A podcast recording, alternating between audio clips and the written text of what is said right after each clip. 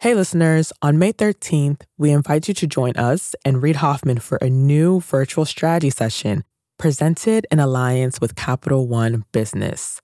You'll hear insights from fellow entrepreneurs about how to be at the forefront of leading change with AI.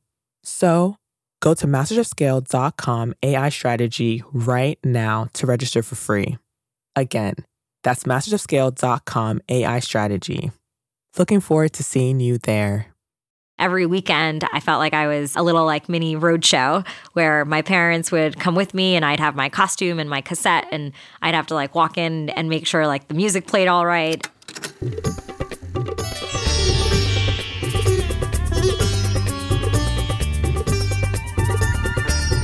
That's Payal Kadakia. She's been on stage since she was three years old.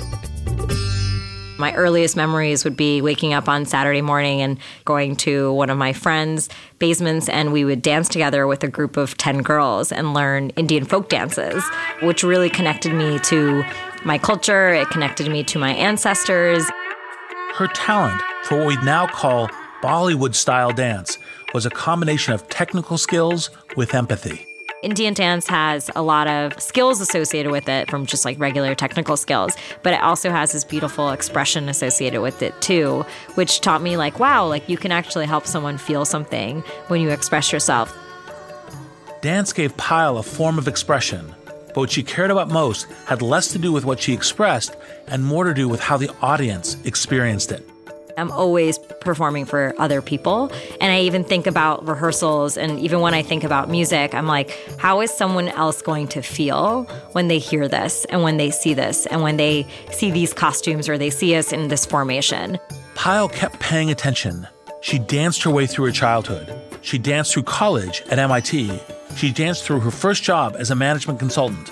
In 2008, she founded the Sa Dance Company to realize her own vision for Indian classical performance, and her eyes never left the audience.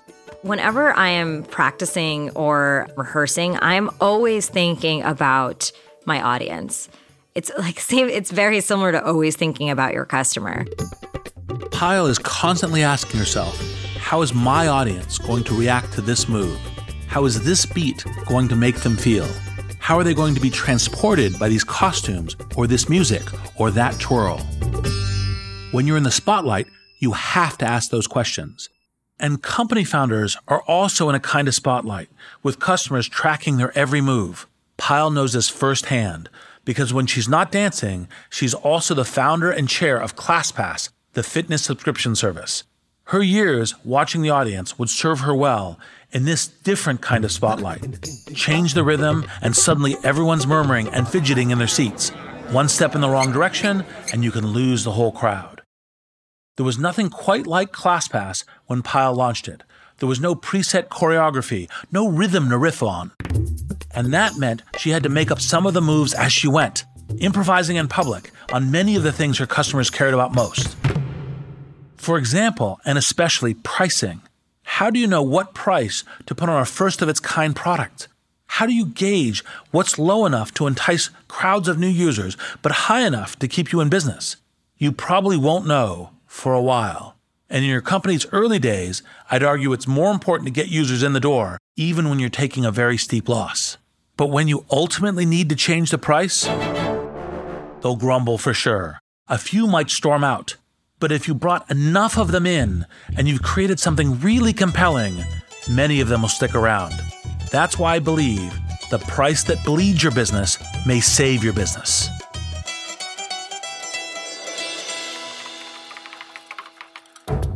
You got to have incredible talent at every position. It's like this huge push. There are fires burning when you're going home. Can you believe it? Such an idiot. And then you go back to, this is totally going to be amazing. There are so many easy ways. So to know what to do. I have no idea what to do. Sorry, we made a mistake. But you have to time it right. Oops. Working out of a three-bedroom apartment. Stuff that just seems absolutely nutballs. Ten years later, I'm like, well, that's just how you do it. We haven't made just how you do it. This is Masters of Scale. Hi, listeners. It's Erica Flynn, VP of Alliances and Audience Development at Wait What, the company behind Masters of Scale. My day to day consists of nonstop communication, not only with my immediate team, but with our current partner relationships and with incoming leads from possible future partners, which is why I rely on the ease of Grammarly to keep my communication clear and efficient. One confusing email can turn into several confused replies, which can turn into an unexpected meeting which no one wants, needs, or has time for. Having Grammarly on hand as my trusted AI writing partner not only streamlines my extensive to do list, it minimizes miscommunication by quickly and efficiently synthesizing information and carefully curating tailor made responses to specific groups. In fact, companies that use Grammarly to communicate can save 19 days per year per employee. Grammarly eases the writing process it's a writing partner from the blank page to the last word typed before hitting send.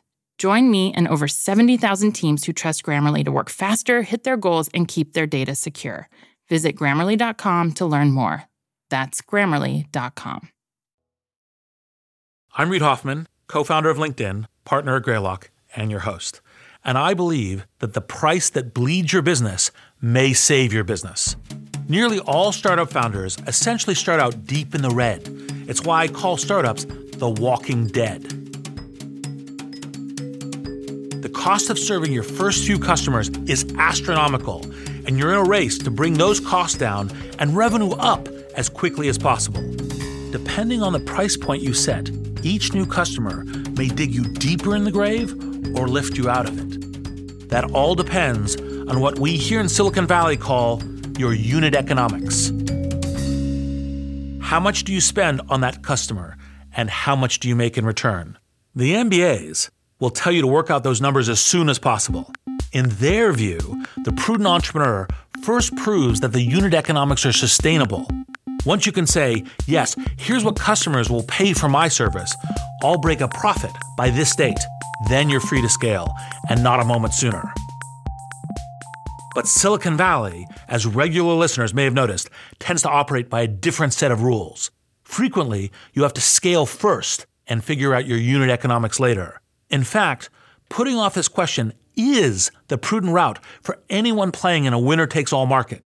Your competition won't wait for you to figure out your unit economics. They'll take all of your customers while you're still in the middle of your MBA calculations, and then your unit economics are really irretrievably bad. So you have to be prepared to lower prices to unsustainable levels. Give your work away for free if you must.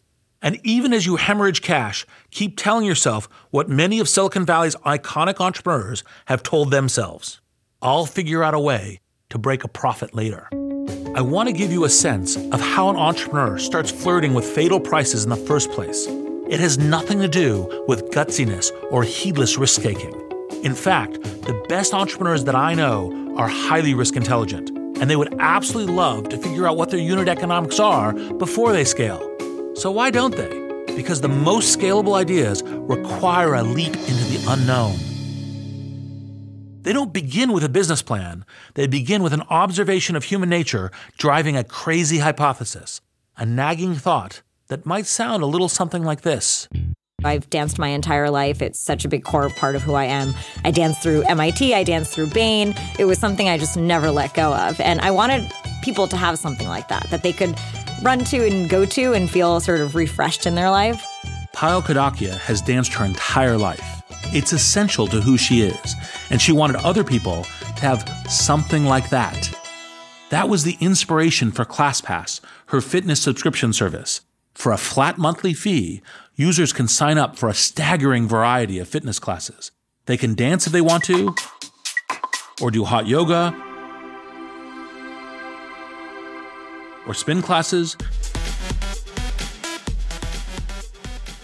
The sheer variety of classes is precisely what makes ClassPass such a hit.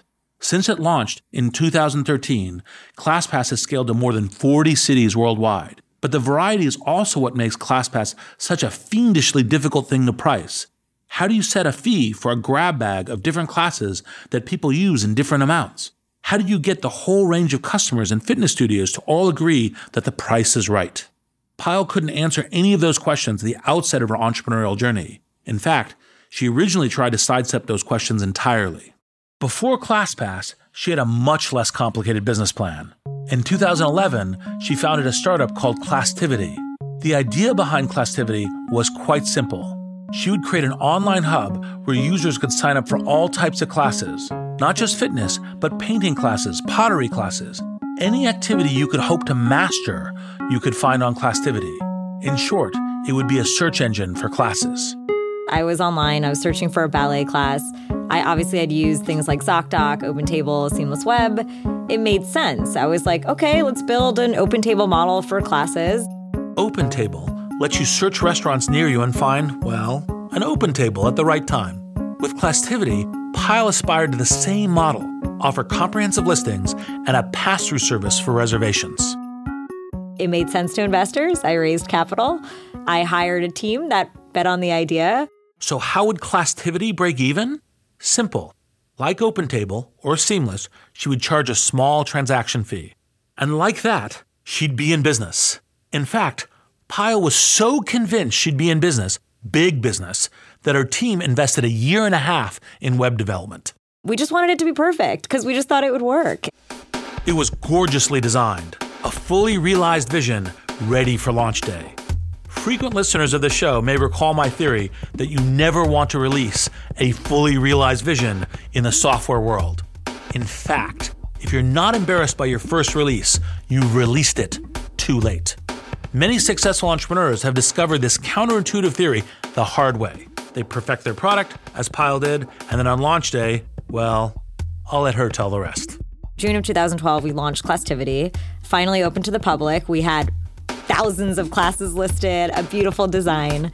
And I would say we did about 10 reservations a month. it was terrible. Yes, she said 10 reservations a month. I mean, our whole entire business was obviously based on the revenue share we would get off of every transaction. And the business model was built on getting millions of transactions, if you know, through the platform. And we weren't doing that. So you launched with this notion of being the Yelp or the review site and the ability to choose good classes and be informative. Right. And then what you found is people used you as a search engine, but didn't actually book. Right. I hear this story all the time from entrepreneurs who failed and those who succeeded. The difference? The successful ones keep trying. Not by digging in and assuming they were right, but by asking themselves over and over, where did we go wrong? Payal's team started with the problems they could see on the website itself, which created another problem. In the middle of the summer, we started playing with buttons. I always remember I call it the summer of buttons because we were contemplating, well, maybe it's because of the colors wrong or the shape is wrong, or, you know, we were thinking it might be a UI problem, and it wasn't. The summer of buttons. I know a lot of entrepreneurs who have lived through that sorry season. And I sympathize with Payal. When your service is underperforming, it's incredibly tempting to hyper focus on the user interface because that's under your control. You can swap out colors and move the buttons around the page for months Sometimes it creates a breakthrough. More often, it's a dead end. Interface changes are really useful for improving a user interaction that's fundamentally working. What design can't do is solve a fundamental problem in your business model. All those other entrepreneurs who survived a summer of buttons, they all came to a similar crucial insight, which Payal has carried with her throughout her career. I think the other thing I've realized over time is that technology actually wasn't going to solve everything for me. And I think a lot of times, you know, you're like, oh, I have an engineer to build the site and I don't need to do anything or I don't need to get any other information. And that was actually wrong. It was really just see if I can actually get someone to class in any mechanism possible, even if it was manually making reservations, which we did a lot of once we figured it out. Because it wasn't important yet to get to a place where we were building scalable technology because we didn't actually even have one customer. But ultimately, if you're a visionary like Payal, you're not just trying to change the way a user interacts with a button. You're trying to change the way they interact with the real world. And she was not about to change the world at the rate of 10 reservations a month. I want to bring out something Payal didn't do at this critical junction in her career. She didn't go on autopilot. And believe me, after pouring a year and a half of work into a website, you'd want to go on autopilot. Instead, Payal had a moment of reckoning. I remember there was this clear day. It was about two months after we had launched. And I, I think I just had to have that honest moment with myself. I was talking to an advisor. We had money in the bank, you know, so I wasn't actually worried. But the worst thing you could do in that moment is actually just coast and let it fail. You can't rebuild from a bank balance of zero. You need money in the bank. And the hard truth is you can't even begin to test your theories on pricing until your customers reach some level of critical mass. You can either go the conventional route and get your unit economics to work before you scale, or you can do it the Silicon Valley way by bleeding your business with super low prices that massively build your customer base. But the hard truth is you can't do either of these with 10 reservations a month. Payal would have had to build a new runway after that failure to launch. But this is one of my favorite things about entrepreneurship. You have to refine your theory of human nature. Every consumer internet entrepreneur, and arguably every entrepreneur, period, needs to have a theory of human nature. Your product should be based on your theory about how humans behave, both as individuals and as groups. That theory should underlie your strategy, your product design, your incentive program, every decision you make. For Payal, she kept returning to that founding theory that everyone should discover a fitness routine that doesn't feel like a chore, but a calling or an escape. You shouldn't force yourself to go to class. You should feel compelled by the class itself. It should be for them like dance was for her, a source of inspiration. But there was a fundamental flaw in her theory, one that she wouldn't discover and never could have known until she really started asking her users, What do I have to do to get you off your couch and into a class? To me, the hunt was to get someone to go to class. And I think all ideas were on the table, but I just was like, let's go build something new. We were sitting behind the screen here, right? For a year and a half, we were building API integrations, we were building like scrapers to get the schedule data. We weren't talking to our partners or our customers. And that was also something that we started doing. Payal started interviewing fitness studio owners. She asked one after the next, How do you get people to sign up for a class? And immediately she spotted a pattern of responses. Many of them were offering a first class for free. Till this day, most studios do that. A free class. That might not sound innovative, but free is actually the force multiplier that countless Silicon Valley companies have used to achieve scale. It's like the dynamite that they use to blast through mountains of indifference. And like dynamite, freebies are also pretty dangerous. You better know what you're doing and set off a controlled detonation. Freebies are an extreme example of the fatal pricing that will bleed your business. There's no faster way to get a lot of people in the door than with a giveaway. But if those freebie seekers don't convert to paying customers, then you're just left with hemorrhaging. For the price that bleeds your business, to save your business, you need a conversion path. Payal devised the perfect experiment. She'd already partnered with studio owners across the city. She had a central view of all their freebies, and it occurred to her that she could bundle all of those free classes together into one package deal. A user could then hop from class to class and perhaps discover their true fitness calling. And Passport would benefit by bringing them in the door of all those varied studios. We had this idea of packaging it together into one product called the Passport. Said, what if we could offer a 30 day period where people could go and try 10 classes? And on the other side of it, we would do retargeting remarketing to get you to go back to these studios this was, you know, a new idea. It was great that we had built a lot of like the scheduling software. And what was nice is people did like this idea. So we started finally seeing reservations. We had people buying this product. The passport was an immediate success. User enthusiasm ran so high that when their 30 day grand tour expired, some users tried to cheat the system. They signed up for a new passport under a new email address. Basically, they started forging passports. Payal was delighted. So we started thinking about this, and I was like, okay, everything is really actually pointing towards a subscription because people were signing up with multiple email addresses. So we did a survey, and 95% of our users said they would buy the product again if they could go back to their favorite studios. Through the power of free, Payal had discovered a whole new market. You might call it the market for fitness dabblers. To Payal's surprise, they never discovered their fitness calling through one class alone. They found their fitness calling through a variety of classes her vision had come into focus and it revealed a picture that she could have never foreseen. They wanted to do a spin class on Monday, a dance class on Thursday, a yoga class on Saturday. And I think the other really beautiful thing here was that people realized their potential And I think, you know, for me as a founder with the vision we always had, I wanted people to find what I had had in dance. In a strange way, this passport product, that was the magic to it. And that was that still is part of the core of what made ClassPass everything it is, is that people loved variety. And no one realized that. There was this market out there for dabblers when everyone was trying to push everyone to be like complete loyalists. And and there are, you know, definitely both sides. And I think people go in and out of those cycles in their life. But there was only sort of the gym for the dabbler. She could see it a confederation of gyms for the fitness dabbler. One class pass to rule them all. And 95% of her users wanted it. Now she's on to a truly scalable idea, and she's about to take an extraordinary leap into her theory of human nature. Hey, listeners, it's Jodine Dorsey, the VP of Live Events at Wait What, the company behind Masters of Scale. I am constantly tasked with reaching out to teams across a wide spectrum of professions and the vastly different personalities that go with them. Grammarly helps me quickly shift tones to better communicate what I want to say and saves me valuable time in the process. Our upcoming Masters of Scale Summit event features top tier speakers from CEOs to founders to political leaders. Grammarly's ability to produce on brand writing helps me properly prepare for each and every thought leader I interact with on stage. It lets me generate the most exciting specialized content for our audience. In fact, teams that use Grammarly report 66% less time spent editing marketing content, which I've seen firsthand with my summit team. Join me and over 70,000 teams who trust Grammarly to work faster, hit their goals, and keep their data secure.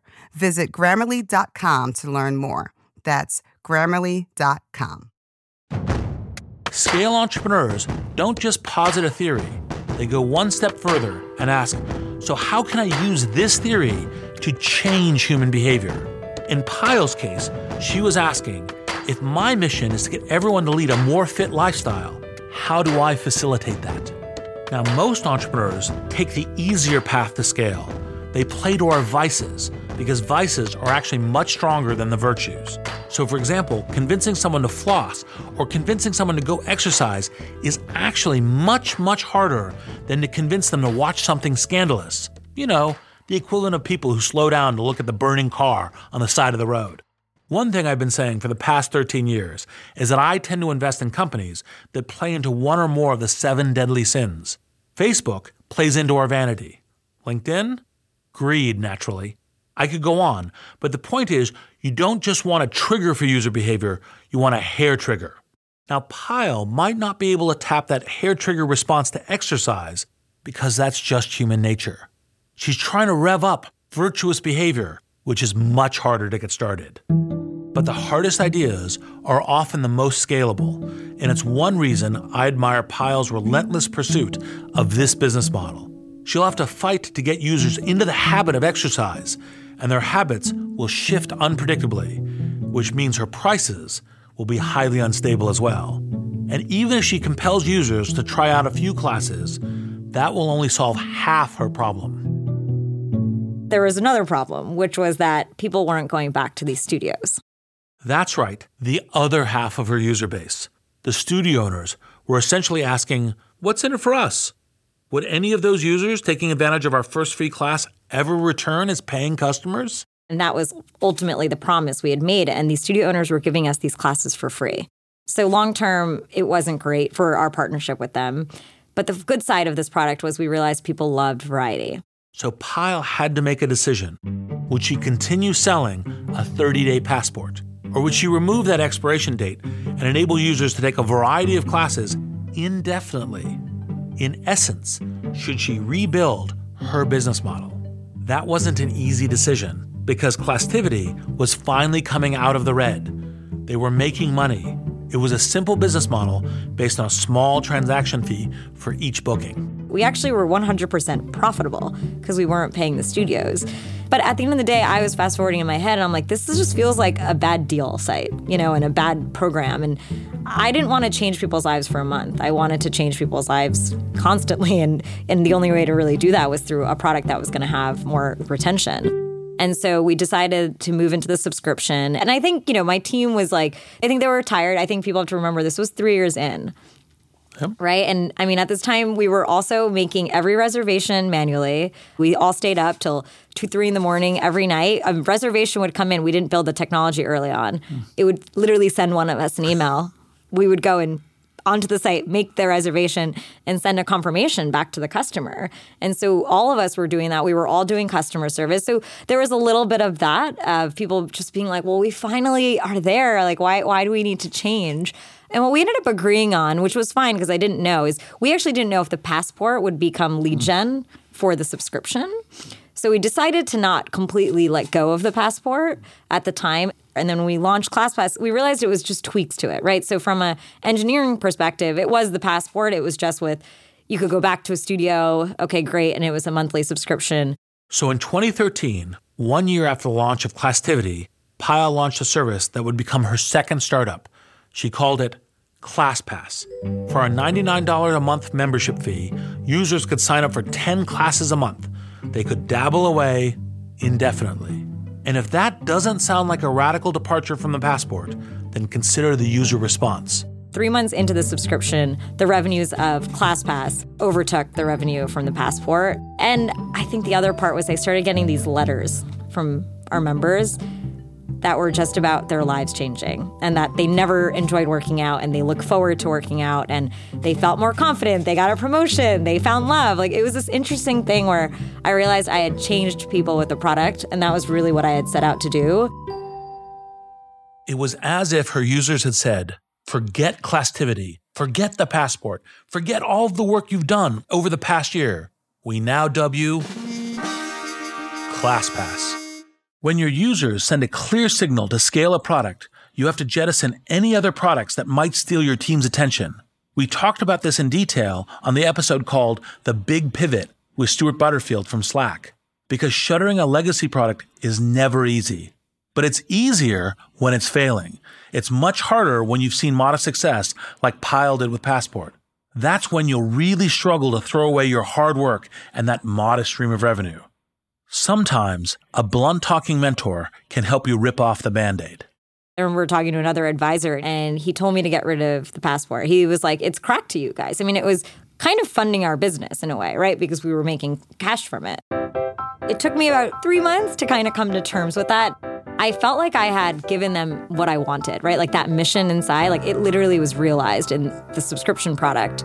And so decided to shut down the passport and Classtivity. And I remember him saying to me, you know, the passport will be a chapter in your book. And, you know, in the halls of ClassPass today, I mean, the passport is like a data field, right? like my engineer's like, what was that? And I'm like, right. He was totally absolutely right. So, with Classtivity vanishing down the memory hole, Payal could give her undivided attention to her newest venture, ClassPass. She had hopeful investors, she had wildly enthusiastic users, and the thank you letters to prove it. She was poised for a rapid expansion into new cities. She would get to test her theory of human nature on a global scale. Only one piece of the puzzle remained the price. At what price could she enroll enough subscribers to this new model of fitness? She had an inkling of what users might pay. So we have this product out in the market, 99 for 10. So for $99, her users could take up to 10 classes each month. Why 10? It seemed generous enough. The average user took five classes, so the average user probably wouldn't even notice the cap, or so she thought. You know, one of the things that was interesting is 10 classes actually to some people was impossible. And to some people, it wasn't enough. And we also started getting people who were sometimes churning saying, Oh, I only went to eight. And I'm like, This is so interesting that people were like tying themselves to this number. Notice how she didn't expect users to tie themselves to this number. In fact, they tend to tie themselves up in knots when you try to change that number. This is the Gordian knot of user expectations, and there's no easy way to untangle their demands. Almost any move you make after you've slapped an initial price on your product comes with a risk of sending your customers scattering. When users sign up for that price, the one you probably used in marketing, the one that your earliest fans decided was worth it, you've sort of made a promise. At the very least, you've solidified a key part of your company's brand. Think about Subway Sandwich Shop and their inescapable earworm. $7 footlong just doesn't have the same ring to it. So when you hike your prices, even by a negligible amount, some of your users will feel like you've broken your promise. At that point, it's personal. And it can drive even your most passionate fans to come at you with pitchforks. So why risk it at all? One word competition. Payal noticed them closing in. It started with a successful experiment that ClassPass ran to test their users' appetite for classes. And so we kind of wanted to once again experiment with this idea of what if we like didn't put a number on it to see what what would actually happen. And so we launched this summer promotion called Unlimited Summer. Where people could go to as many classes as they wanted to. And we saw people love it. This flat monthly fee offering unlimited access is another classic pricing model to bring customers in the door. There's no faster way to get them to commit than to create a subscription, especially one that auto renews. In some cases, monthly fees create a cash cow. They feel like a bargain to customers while actually creating profits. In other cases, monthly fees with unlimited access bleed your business in the short term, but save it in the long term after a crucial price hike. Payal doesn't know yet what her unlimited pricing will do for her bottom line, but she knows it'll give her the critical insight she needs into customer behavior. And from that, she can make sure her price was right. For now, though, it was working. Demand had surged, customers loved the offering. It seemed like the right time to start a round of funding. And then we announced our Series A, our $12 million round. And it was a great moment. And always in hindsight, I'm like, I don't know if I would have done that because what it did is it spurred competition in every market. Payal's Series A financing round brought in real money, but it also brought in the wolves. ClassPass competitors started popping up all across the US, and they each had the benefit not only of Payal's idea, but also of a fresh start. They weren't beholden to those promises of pricing, of number of classes that ClassPass had made. And everyone was copying the unlimited model, right? And so it became a little bit hard to go back on that. Imitation is the sincerest form of flattery, right? If you pilot an idea and everyone copies it, it's a good indication that you're onto something. But it also means two things.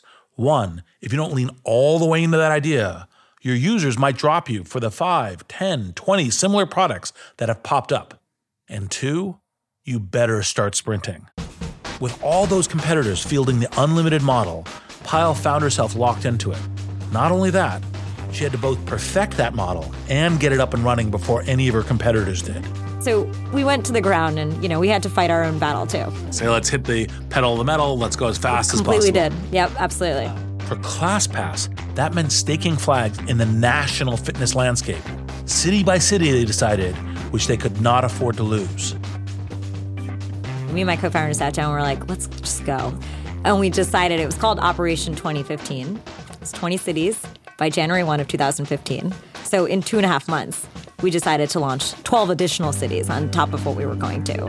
They were definitely going to need a bigger team. I remember that whole weekend we just spent, you know, interviewing sales folks. We sent them out into the markets and we did it. And so by January 1, we were in 20 markets. 20 new cities, 12 of them in two and a half months. Make no mistake, Payal and her team sprinted. We needed to make sure like the studios we were getting on board were right, so we had someone go and try them. Payal basically airdropped employees into new cities like soldiers. We always just send people in. Soldiers who could reach her personal line around the clock. You have a problem? Like, you know, call my call my cell phone. Everyone at ClassPass sprinted for those grueling two and a half months. And when they looked up, they'd done it. They were in 20 cities. And their competitors? mostly left behind. But the problem with being that far ahead in uncharted territory? There aren't any footpaths you can follow or markers you can orient yourself with. Payal had latched onto the unlimited model, but she hadn't yet figured out the unit cost of each bundle of fitness classes. She'd made a big promise to her users, but they hadn't made any promises in return. Some took the unlimited offer seriously, attending so many classes they did more than bleed Payal's business. They caused a hemorrhage. For them, ClassPass was a bargain. Others barely took a class. For them, it was absurdly expensive. And this split in behavior is one that many businesses grapple with. How do you set a single price when usage patterns vary so wildly? How do you know who your loyal users are? How do you know just how much they'll pay? What are their breaking points? You cannot answer these questions by running limited time only experiments with your pricing. You have to go all in to really understand how users will respond. And Payal had just grabbed this bull by the horns. ClassPass was a rollicking success. Now she had to figure out how to sustain that subscription model indefinitely. The price that bled their business could save their business if she gets the numbers right. This is when we went through a series of price changes and we spent, you know, the next year and a half doing it. And look, there's no blueprint, but I also didn't want to be a gym membership in the sense of like making someone sign a year long contract to really be able to benefit from people not going. It was a little bit hard because we were kind of flirting with like two different models and trying to change people's behavior. Payal was torn. Smaller bundles of classes for lower fees or unlimited classes for a higher one. They just didn't have enough data to decide what was going to be the most sustainable. ClassPass tried to run both models simultaneously. So we ended up launching a five pack and a 10 pack. But what that meant, because we knew the lower usage users would go on the five and the 10, the unlimited plan had to go up even higher. And this process of fine tuning prices rarely goes off perfectly the first time. It's hard. We couldn't predict where usage would fall. We did a small price increase and it wasn't enough, which is really hard to do, right? When you know you put it out there, it's like a hard moment. And then it didn't work because we were turning out a lot of the users who weren't going to enough classes because the price was higher. And we were trying to find this price point where maybe it was low enough where the lower usage users would stick with us. It just it wasn't happening. So after the first price increase, I think I, I started realizing I'm like, we're just gonna keep having to increase price. So the way Payal sees it, the price changes were a difficult but necessary part of keeping ClassPass available to more users, keeping it running for that matter. Her customers felt differently. After the unlimited subscription price went up for the second time, one user tweeted, Raise your hand if you've been personally victimized by ClassPass. No, no, canceling my membership now, tweeted another. To be clear, ClassPass was not the first company to experience that particular kind of customer riot, and they definitely won't be the last. When Netflix raised its subscription prices, customers were outraged, not necessarily about the new price tag, but how it made them feel. I can definitely afford it, one angry ex customer said, but I'm dropping them on principle. When LastPass, the popular password storing app, raised its premium prices by just $1 a month, a customer tweeted, This is a slap in the face. Some amount of backlash is inevitable. It's just human nature. No one ever wishes they could pay more for a service, no matter how much they love it. And what happens frequently in growth cases like ClassPass is you start with a business model that's unsustainable. It's the only way to hook that vital set of early users. But if you stay with that business model, you die. This was also true of PayPal. Our burn rate was tens of millions of dollars each month. That was considered crazy at the time. Now, it's a bit more common. For example, Uber's burn rate is considerably higher. Eventually, they'll have to change their pricing, either how they pay drivers or charge customers some years down the road. It's hard to predict, and I bet Uber's executive team couldn't tell you right now either. It's the nature of working in fields where the rules are still being written. At PayPal, one of our early promises was simple add a friend to the platform, and you'll each get $10. It was an easy, effective way to build out our early user base. But eventually, it got so expensive that PayPal's co founder, Peter Thiel, wanted to scrap the entire idea and break that early promise in order to keep costs down. But from my point of view, there was a way to keep that sparkly, eye catching promise intact. We just had to dim the sparkles a bit. We still gave users and their friends that gift of $10 each, but to get it, you had to give us a little more. You would have to enter your credit card, validate your bank account, and load 50 bucks into your new PayPal account. We kept that promise of $10. You just had to work a little harder for it. And this brings me to my next point. When you're making the critical transition from bleeding your business to saving your business, you have to be hyper aware of avoiding a mob reaction. And mobs rally behind very simple statements. They're going to get fired up if they read PayPal stops giving new users the money that they promised them. But they're probably not going to linger for too long on PayPal asks for slightly more information from new users, but continues to give them the money that they promised them. You have to know what is it about your service that your customers find invaluable. Protect that, and that's the only promise that really matters. Pricing riots die down, and if you have a service that customers really love, they are eventually going to let you out of the doghouse. Take it from Payal. Yes, the uproar about ClassPass pricing got very loud and pretty mean. But at the end of the day, we lost very little of our members. Some of them, I think, supplemented their ClassPass membership, so they stayed on the, the 10 pack and they ended up getting a gym membership. So Payal inadvertently catalyzed a reaction that was ultimately at the heart of her company's mission get people exercising exactly as often as they wanted. Some of her users were sticking with 10 classes a month, maybe so they could try out taekwondo or spin or dance every once in a while, but taking the money they might have spent on an unlimited pass and spending it at their local gym instead. And the entire process, the price tweaking, the different models, the customer reactions, taught Payal a lot about the alignment of mission and money. And I think I've learned this lesson. Whatever your vision is and your business model need to align when you're realizing that the business is hurting at the expense of your mission actually working. That's not a great setup. And chances are, if your vision and your business model are truly aligned, you've created something you love. Meaning, there's a good probability that other people out there are going to love it too. And if they really do love it, and you've built something both innovative and invaluable, like a Netflix or a LastPass or a ClassPass, your users will put down their pitchforks and they'll plan their next workout while binge watching an entire TV season. Because for Payal, it's something about the feeling that ClassPass offers that's important. It's a feeling she's ready to chase alongside her users. It's a feeling of being limitless, right? Yeah. It's a feeling of I can work out and I can go to class. It's not just about like the prices and if it, the product is unlimited. And we're still on that journey of making sure that the product feels that way. And I think that's on us to figure out because that is what our core mission is. I'm Reid Hoffman. Thank you for listening. If you've heard anything on this show that you want to write in an email to your team, you're in luck. We post the full transcript of every episode on our website, mastersofscale.com. While you're there, sign up for our weekly email. You'll know first when each episode launches, and we'll pull out the most interesting threads from the show. Finally, if you love the show, we'd love you to leave us a review on iTunes. We read every one, and it helps us make each episode better than the last. Hi, everyone. It's Jeff Berman, CEO of Wait What and co host of the Masters of Scale podcast. Like many of you, my to do list changes by the minute. Whether I'm working with partners or hashing out legal documents or brainstorming with our team, there's never a shortage of tasks that require attention and constant communication.